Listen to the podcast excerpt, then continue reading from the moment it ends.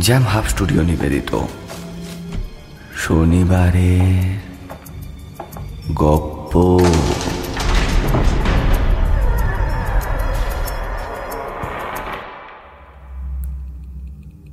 প্রতি শনিবার রহস্য রোমাঞ্চে ভরপুর গল্প দিয়ে সাজানো আমাদের শনিবারের গল্প শুনতে। সাবস্ক্রাইব করুন আমাদের YouTube channel jam hub studio সঙ্গে থাকুন, শুনতে থাকুন।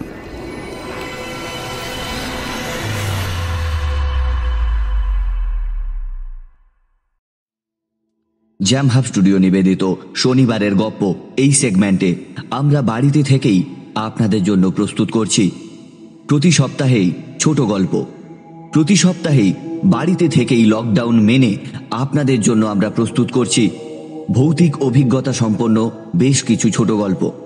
এ সপ্তাহে আপনাদের শোনাব কুমার প্রণবেশের লেখা সীতানাথ ত্রিপাঠীর বাগান বাড়ি নির্দেশনা ও গল্প পাঠে আমি ইন্দ্র। আবহ সংগীত ও স্পেশাল এফেক্টে কৃষ্ণেন্দু। শুরু করছি আজকের গল্প। সীতানাথ ত্রিপাঠীর বাগান বাড়ি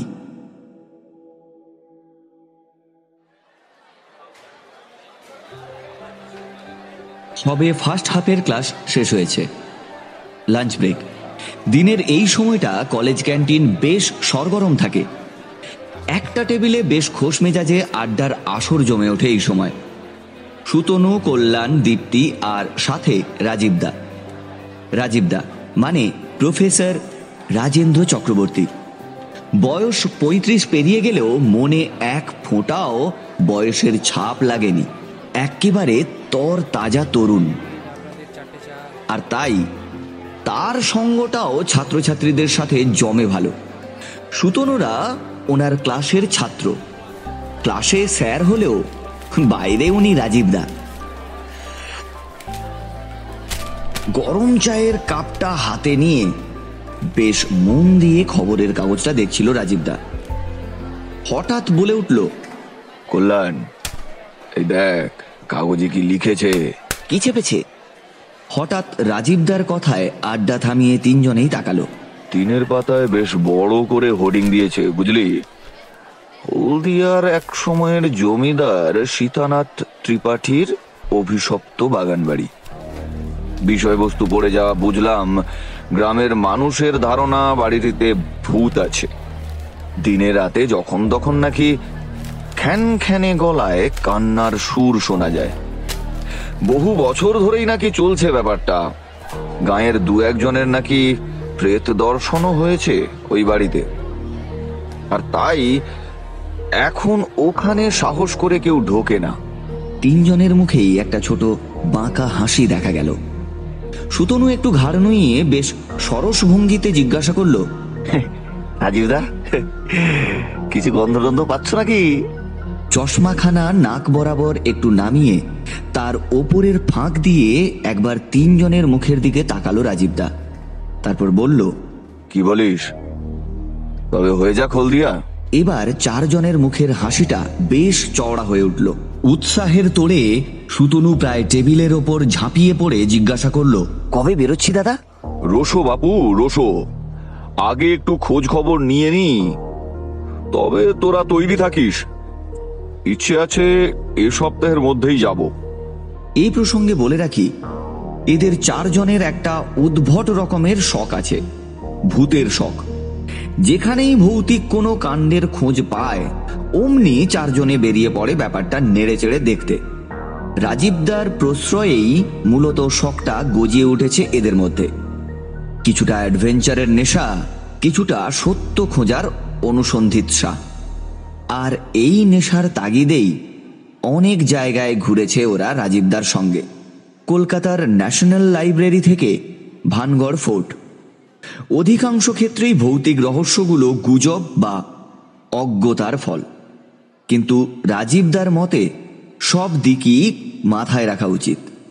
ভূতেদের সপক্ষে কোনো প্রমাণ না থাকলেও, বিপক্ষেও কিন্তু কোনো ধ্রুব সত্য প্রমাণ এখনও অবধি নেই। যার জোরে একবার বুক ঠুকে বলা যাবে যে, ভূত বাবাজি বলে কেউ নেই।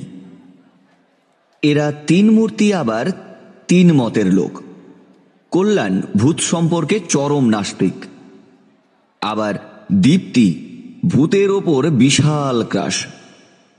সামনাসামনি ভূত দেখবার ইচ্ছে ওর চিরকালের। যদিও এখনও অবধি তা পূর্ণ হয়ে ওঠেনি, প্রায়ই তর্ক বেঁধে যায় এদের মধ্যে ভূত নিয়ে। সুতনু আবার এদের দুজনের মাঝামাঝি। রহস্য ফাঁস করার রোমাঞ্চটাই ওর কাছে বড় তাগিদ। আর এদের দলের নেতা হলেন রাজীব দা, শান্ত প্রকৃতির সাহসী, বিচক্ষণ লোক। তাছাড়া এসব ভৌতিক রহস্যের ব্যাপারে বেশ খোঁজ খবরও রাখেন তিনি।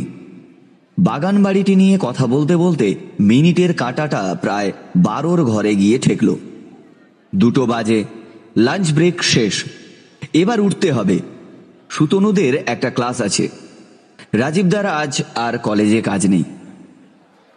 ক্যান্টিন থেকে বেরিয়ে কলেজের গেটের দিকে এগোতে এগোতে রাজীবদা বলে গেল কাল হয়তো আসব না।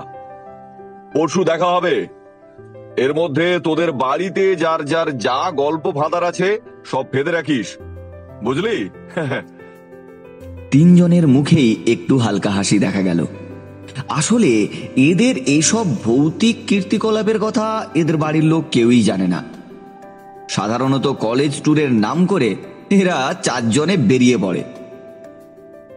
দিনক্ষণ ঠিক হয়ে গেল, শুক্রবার। হাওড়া থেকে দুপুর দুটো পাঁচের ট্রেনে চাপল ওরা। হাওড়া হলদিয়া। ত্রিপাঠীবাবুর বাড়িটা আসলে পূর্ব মেদিনীপুর জেলার হলদিয়া মহকুমার রানীচক এলাকায়। গ্রামটি প্রায় মেদিনীপুর সীমান্ত লাগোয়া। যদিও মানচিত্রগতভাবে। দুটো নাগাদ ট্রেন ছাড়ল। চারজনেই জিনিসপত্র রেখে বেশ আরাম করে জাঁকিয়ে বসেছে। ট্রেনে খুব একটা ভিড় নেই। সাথে সবার এক এক ঠোঙা ঝালমুড়ি।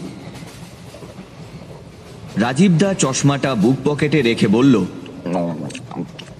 ঝালমুড়ি খেতে খেতে তোদেরকে ত্রিপাঠী বাবুর বাড়ির কাহিনীটা বলি।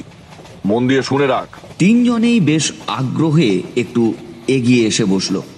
রাজীবদা এবার বলতে শুরু করল। গ্রামখানা হলদিয়া হলেও এক সময়ে এই অঞ্চলের বেশ কিছু পরিবার সহ ত্রিপাঠী বাবুদের পরিবারের পূর্বপুরুষরা থাকতেন তৎকালীন তাম্রলিপ্তে। রাজা তাম্রধ্বজের শাসনাধীন। তার মানে বর্তমানে তমলুক? এক্স্যাক্টলি সে প্রায় পাঁচশো বছর আগের কথা। সুতনু বলল মানে চৈতন্য মহাপ্রভুর আমলে? রাজীব দা বলতে শুরু করলেন হ্যাঁ একদম ঠিক। নদিয়ায় তখন শ্রী চৈতন্যদেব আর বাংলায় নবাবদের শাসন। রাজা তাম্রধ্বজ সহ এরকম ছোট ছোট জনপদের যে সমস্ত রাজারা ছিলেন, তাদের সাথে তখন প্রায়ই ছোটখাটো রেশারেশি চলছে নবাবের। হঠাৎ একদিন নবাব সৈন্য তাম্রলিপ্ত আক্রমণ করে। অবস্থা বেগতিক দেখে রাজা তার বিশ্বস্ত দেহরক্ষী সীতানাথ ত্রিপাঠীকে রাজপরিবারের অতি মূল্যবান দুটো জিনিস আর বিস্তর ধন সম্পত্তি সহ বেশ কিছু লোক লস্কর দিয়ে দূরে কোথাও পাঠিয়ে দেন। হয়তো ভেবেছিলেন, সব ঠিকঠাক হয়ে গেলে আবার তাদের ফিরিয়ে আনবেন। কিন্তু সে ভাগ্য রাজার জীবনে হয়ে ওঠেনি। কারণ নবাবের আক্রমণ সেবারের মতো আটকে দিলেও কোনো এক অভিশাপে এর মাসখানেকের পর রাজবাড়ির এক শুভ অনুষ্ঠানের দিন। সবাই যখন রাজবাড়ির মন্দিরে আরতি দেখতে ব্যস্ত, সেই সময় পুরো রাজবাড়ি হঠাৎ করে মাটির নিচে চলে যায় এবং সমগ্র অঞ্চলটিতে একটি বৃহৎ পুষ্করণীর সৃষ্টি হয়, যার জল আজও পর্যন্ত নাকি কোনোভাবেই মেশিন লাগিয়েও কমানো যায়নি। এত দূর পর্যন্ত এক নিঃশ্বাসে বলে ওঠার পর ঠোঙা থেকে এক গাল মুড়ি নিয়ে চিবোতে চিবোতে আবার বলতে শুরু করল। আচ্ছা যাক সে কথা। এইবার সেই সীতানাথ বাবুর কথায় আসি। সেই যে উনি পালিয়ে এলেন, এসে হলদিয়াতে ঘাঁটি গাড়লেন। রাজার দেওয়া ধন সম্পদ দিয়ে বেশ সুন্দর একখানা বাগান বাড়ি তৈরি করেন। ছোটখাটো রাজবাড়ি বললেও ভুল হবে না। আর তার সঙ্গে থাকা লোকজনেরা আস্তে আস্তে এই সমগ্র অঞ্চলটিকে ঘিরে ফেলল। জানা যায় যে সীতানাথ বাবু এখানে আসার খুব অল্প দিনের মধ্যেই মারা যান। আর তারপর তার স্ত্রী রানী দেবী এই অঞ্চলের সমস্ত প্রজাদের দেখভাল শুরু করেন। সেই থেকেই অঞ্চলটির নাম রাখা হয় রানী চক। তারপর প্রায় দুশো বছর সীতানাথ বাবুর বংশধররা জমিদারি মেজাজেই জীবন কাটিয়েছেন। কিন্তু হঠাৎ এক মহামারীতে পুরো গ্রাম একদিন উজাড় হয়ে যায়, ধ্বংস হয়ে যায় সব। তারপর থেকে গ্রামটা প্রায় জঙ্গল হয়েই পড়েছিল। কেউ সাহস করে সেখানে যেত না। কারণ স্থানীয় লোকেদের বিশ্বাস, কোনো এক নাগা সাধুর অভিশাপে সেই মড়ক লেগেছিল। কিন্তু গত চল্লিশ পঞ্চাশ বছর ধরে আস্তে আস্তে হলদিয়া তার রূপরেখা পাল্টেছে। অসংখ্য কলকারখানা তৈরি হয়েছে শিল্পবন্দর হয়েছে, আবার ধীরে ধীরে লোক থাকতে শুরু করেছে সেই গ্রামে। আর তখন থেকেই নাকি ওই ভৌতিক কান্নার সুর প্রায় বাগান বাড়ি থেকে ভেসে আসে। কল্যাণ অবাক হয়ে বলল, বাপরে, তুমি তো দেখছি সবই জেনে বসে আছো। তা এত খবর পেলে থেকে শুনি? রাজীব দা ঘাড় বেঁকিয়ে বেশ একটা বিজ্ঞ হাসি হেসে বললেন, এতদিন ধরে সব তো খুঁজে বেড়াচ্ছি। ইন্টারনেট আর তার সাথে লাইব্রেরির পুরনো পুঁথিপত্তর ঘেটে এই সব তথ্য বের করেছি। শুধু হুট করে বেরিয়ে পড়লেই চলবে না। খোঁজ খবরও রাখতে হয়, বাছা। বুঝলে? দীপ্তি সমস্ত কথাটা শুনে গম্ভীর হয়ে বসেছিল। এমন সময় সুতনু বলল সবই তো ঠিক আছে কিন্তু ওই মূল্যবান জিনিস দুটো কি তো বললে না? রাজীব দা এক ঢোক জল বোতল থেকে খেয়ে বলল সেখানেই তো রহস্যটা।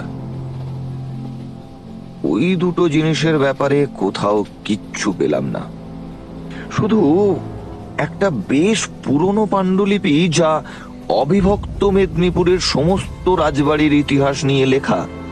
আর তাতে যা লেখা আছে তা হলো যে, রাজা তাম্রধ্বজ দেবী বর্গভীমার দেখা পাওয়ার আগে রাজপরিবারে বহু বছর ধরে একটি সোনার কৃষ্ণমূর্তি পূজিত হতো।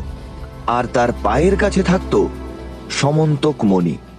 হ্যাঁ সমন্তক মণি নামে একটি বেশ বড় হিরে রাখা থাকতো তার পায়ের কাছে। অথচ নবাবের তাম্রলিপ্ত আক্রমণের পরবর্তীকালে লেখা কোনো বইতেই ওই দুটো জিনিসের আর কোনো উল্লেখ নেই।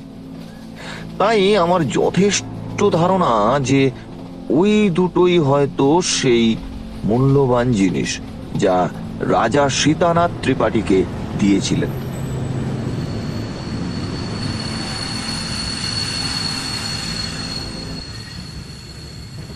প্রায় ছটা নাগাদ ট্রেন বন্দর স্টেশনে ঢুকল। ওখানেই নামলো ওরা। সামনে মাত্র তিন কিলোমিটারের পায়ে হাঁটা পথ। বাগানবাড়ি যেতে গেলে আর খুব যদি বেশি হয়, আধ ঘণ্টা লাগবে। লোকাল থানার ওসি সুরেশ মহাপাত্রর কড়া নিষেধ। আজ ওরা যেতে পারবে না। তা আজ ওরা রাতটা একটা লজে কাটিয়ে কাল ভোরে যাওয়ার প্ল্যান করেছে।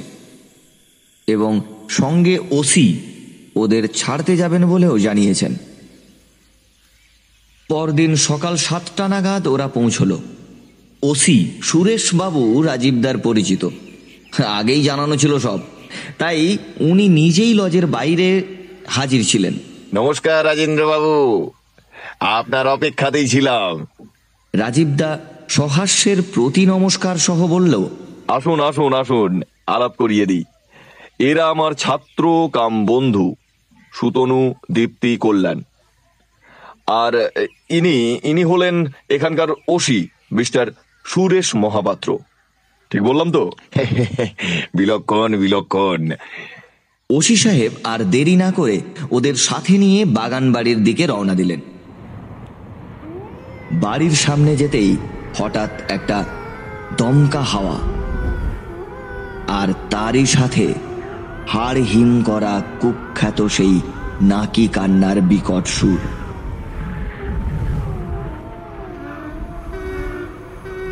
ওসি তৎক্ষণাৎ ওদের থামিয়ে বলল ওই শুনলেন তো? ওই সেই কান্নার আওয়াজ। তারপর যদি সাহস থাকে, তবে ঢুকুন। আমার কোনো আপত্তি নেই। আমার দৌড় পাবো এই অবধি। হাজার হোক। বন্দুক দিয়ে তো আর ভূতের সাথে লড়াই করা যায় না। রাজীবদা একটু মুচকি হেসে ওসি সাহেবকে ধন্যবাদ জানিয়ে এগিয়ে গেলেন গেটের দিকে। সাথে তিন মূর্তি। বেশ পুরনো ভারী লোহার জংধরা গেট। আগাগোড়া জড়িয়ে আছে লতা পাতার চাদরে। পাশের দেওয়ালটাও জায়গায় জায়গায় ধসে পড়েছে। গেটখানা বেশ জোরেই ঠেলতে হলো।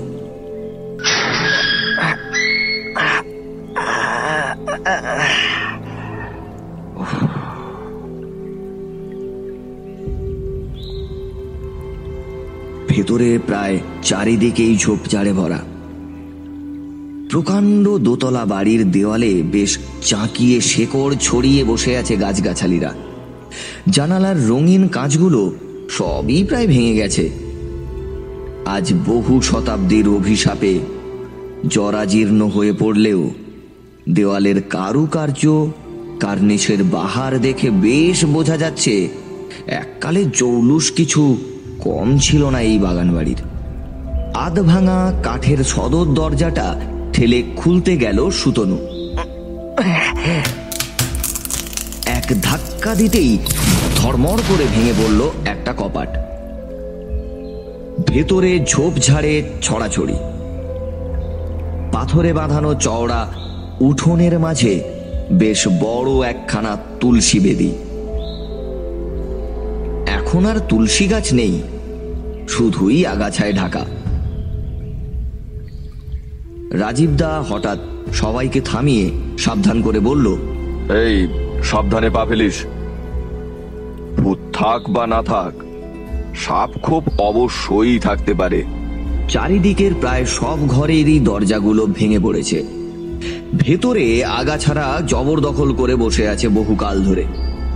আসবাবপত্র কিছুই আর আসতো নেই। বেশ কয়েকটি ঘরে কিছু সাপও চোখে পড়ল ওদের। এ ঘর সে ঘর ঘুরে দেখতে দেখতে প্রায় একটা বেজে গেল। বেশ খিদেও পেয়ে গেছে সবার। কল্যাণ সবে ব্যাগ থেকে পাউরুটির প্যাকেটটা বের করতে যাচ্ছিল। তখনই হঠাৎ একটা দমকা হাওয়া এলো। আর তারই সাথে দোতলার ঈশান কোণ থেকে ভেসে এলো সেই কান্না।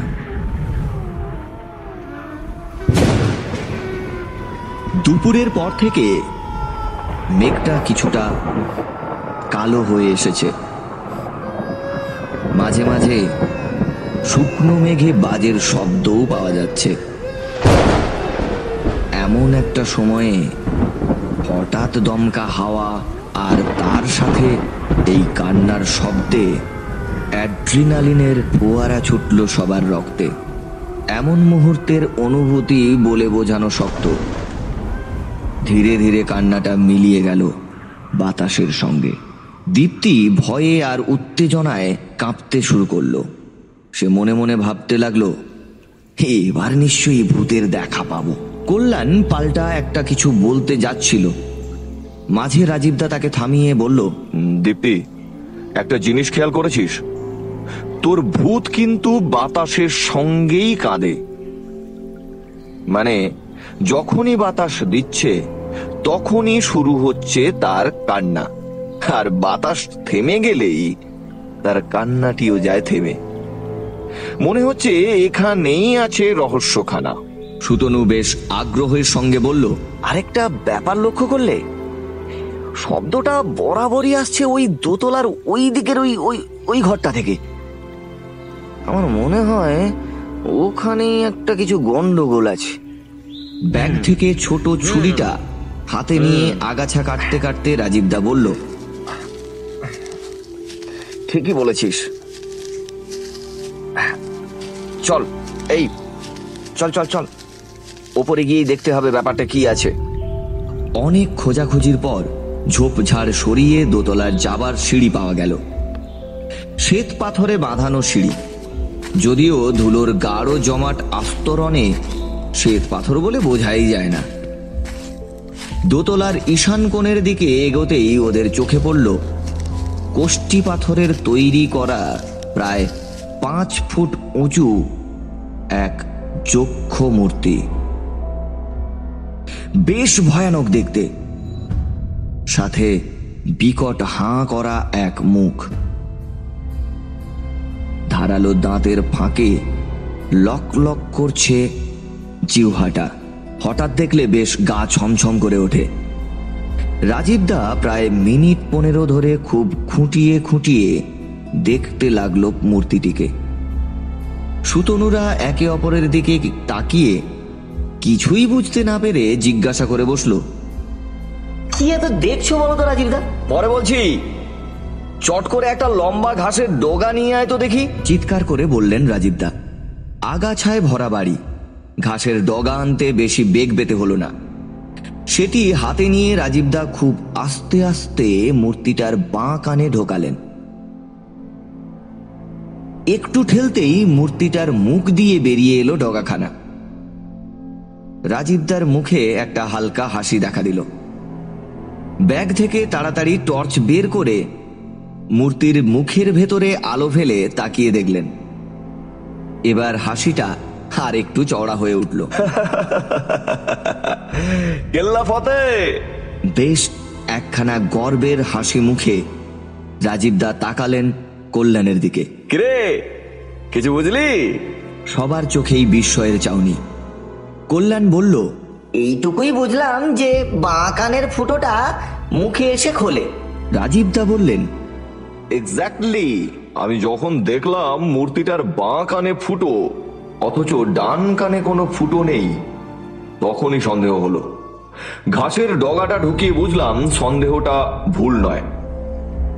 আর তারপর মুখের ভেতরে আলো ফেলতেই সব খোলসা হয়ে গেল। এবার কিছু ধরতে পারলি? সুতনু একটু মাথা চুলকে বলল তোমার কথা শুনে যা আন্দাজ করতে পারছি ওই কানের ফুটো দিয়ে বাতাস ঢুকে মুখ দিয়ে বেরোয়। আর এই মূর্তির মুখের ভেতরেই কান্নার রহস্যটা লুকিয়ে রয়েছে। রাজীবদা বেশ উচ্ছ্বসিত ভঙ্গিতে বললেন সাবাস সাবাস ঠিক ধরেছিস। এই মূর্তির মুখের ভেতর একখানা রূপোর ধাতব নলের মতো কি যেন বসানো। খুব সম্ভবত কোনো বিশেষ কায়দায় তৈরি করা একটা বাঁশি। কানের ফুটো দিয়ে বাতাস ঢুকে যখন এই বাঁশির মধ্য দিয়ে বেরোয় তখন সেই শব্দই কান্নার সুরের মতো শোনায়। আর বাকি কাজ করে দেয় ফাঁকা বাড়ির দেওয়ালগুলো। প্রতিধ্বনিত হয়ে সেই কান্না আরও বিকট হয়ে শোনা যায়। এই সব শোনার পর দীপ্তি মন মরা হয়ে গেল। সে মনে মনে ভাবতে লাগল, তাহলে এখানে ভূত নেই? ভূতের দেখা কি পাবে না? তার মুখ দেখেই কল্যাণ বলে উঠল না রে পাগলি, ভূতের দেখা পাবি না। সবই ইঞ্জিনিয়ারিং এর কেরামতি। এরই মাঝে সুতনু মূর্তির মুখে হাত ঢুকিয়ে বাঁশিটা ধরার চেষ্টা করছিল। হঠাৎ একটু জোরে টান দিতেই বাঁশিখানা খুলে চলে এলো তার হাতে। আর সাথে সাথেই একটা বিকট ঘড় ঘড় শব্দ। এই শব্দ বাড়ির উঠোন থেকে আসছে। চমকে তাকালো ওরা নিচের দিকে। আজব কাণ্ড। পাথরের তুলসী বেদিখানা ধীরে ধীরে সরে যাচ্ছে। চারজনেই ছুটে নিচে নামলো। তুলসী বেদি সরে গিয়ে তার নিচে একটা গভীর সুড়ঙ্গের মুখ খুলে গেছে। সিঁড়িগুলো ধাপে ধাপে নেমে গেছে অতল অন্ধকারে মাটির তলায়। সবাই হতবাক এই কাণ্ড দেখে। এ যে তাদের কল্পনারও বাইরে। দীপ্তি অবাক হয়ে গেল। এমন সময় সুতনু বলল এ তো বিশাল রকমের কলকবজা, রাজীব দা। ওই বাঁশি আসলে সুড়ঙ্গে যাওয়ার চাবি। রাজীবদা নিজের ব্যাগ থেকে টর্চটা বের করতে করতে বললেন, সবাই চট জলদি টর্চগুলো বের করে নে। দীপ্তি, কার্বলিক অ্যাসিডের বোতলটা এনেছিস তো? আম- আমায় দে আমায় দে ওটা। আর শোন, আমি আগে ঢুকবো। তারপর খুব সাবধানে একে একে আমার পেছনে পেছনে আয়। তাড়াহুড়ো করবি না। ভেতরটা এতদিন পর্যন্ত বন্ধ ছিল। খুব সাবধানে কিন্তু আমাদের ভেতরে যেতে হবে। ধীরে ধীরে নিচে নামতে লাগল ওরা। সিঁড়িগুলো অনেক দূর পর্যন্ত বিস্তৃত। পাঁচ মিনিট ধরে নামার পর অবশেষে শেষ হলো। ব্যাগ থেকে নিয়ন ল্যাম্পখানা বের করে জ্বালল কল্যাণ। নিয়ন আলোয় স্পষ্ট দেখা গেল ভূগর্ভে কয়েকশো বছর ধরে লুকিয়ে থাকা সেই গুপ্ত কুঠুরি। হঠাৎ তাদের চোখ পড়ল সামনের বেদিতে। আনন্দে, উত্তেজনায় চকচক করে উঠল ওদের সবার চোখ। রাজীবদা চিৎকার করে বলে উঠল, ইউরেকা ইউরেকা! পেয়ে গেছি পেয়ে গেছি রাজার ধন! বেদির ওপর রাখা ছিল শ্রীকৃষ্ণের সেই সোনার মূর্তি। কাছে গিয়ে ভালো করে দেখল ওরা মূর্তিখানা। সোনার ওপর এমন অসাধারণ সূক্ষ্ম কাজ আগে কখনো দেখেনি ওরা কেউই। রাজীবদা বলল, মূর্তি যখন পেয়েছি, তখন নিশ্চয়ই ওই হিরেটাও এখানেই থাকবে। কিন্তু মূর্তির পায়ের কাছে যেখানে হিরেটা থাকার কথা, সেখানে বেশ গভীর একটা ছিদ্র। রাজীবদা তীক্ষ্ণ দৃষ্টিতে বেশ কিছুক্ষণ চেয়ে রইল। তারপর বিড়বিড় করে বলতে লাগল কি হবে জানি না কিন্তু একবার চেষ্টা করে দেখি। জয় শ্রীকৃষ্ণ। এই বলে বাঁশিখানা ওই ছিদ্রের মধ্যে ভরে দিল। বেশ খাপে খাপে ঢুকেও গেল দেখি বাঁশিটা। আর সঙ্গে সঙ্গে বেদির সামনের একটু অংশ ফাঁক হয়ে গেল। আর তারপরেই জল করে উঠল সমন্তক মণি এরপর ওখান থেকে বেরিয়ে ছটার ট্রেনে উঠল ওরা। হাওড়া পৌঁছতে বেশ রাত হবে। সুতনু জিজ্ঞাসা করল রাজীবদা ওসিকে কি বললে? রাজীবদা বললেন বলেছি ওই কান্না আর শোনা যাবে না। তবে জমিদার বাড়ির বেশ কিছু সম্পত্তি ওখানে পাওয়া যেতে পারে। কিন্তু মূর্তি আর হীরের কথা বলিনি।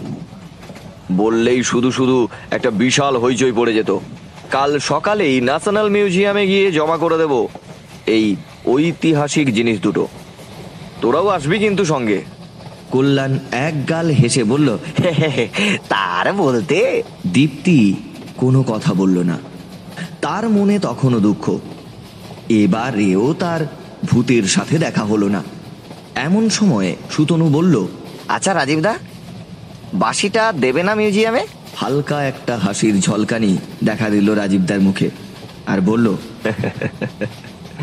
না ওটা আমাদের কাছেই থাক।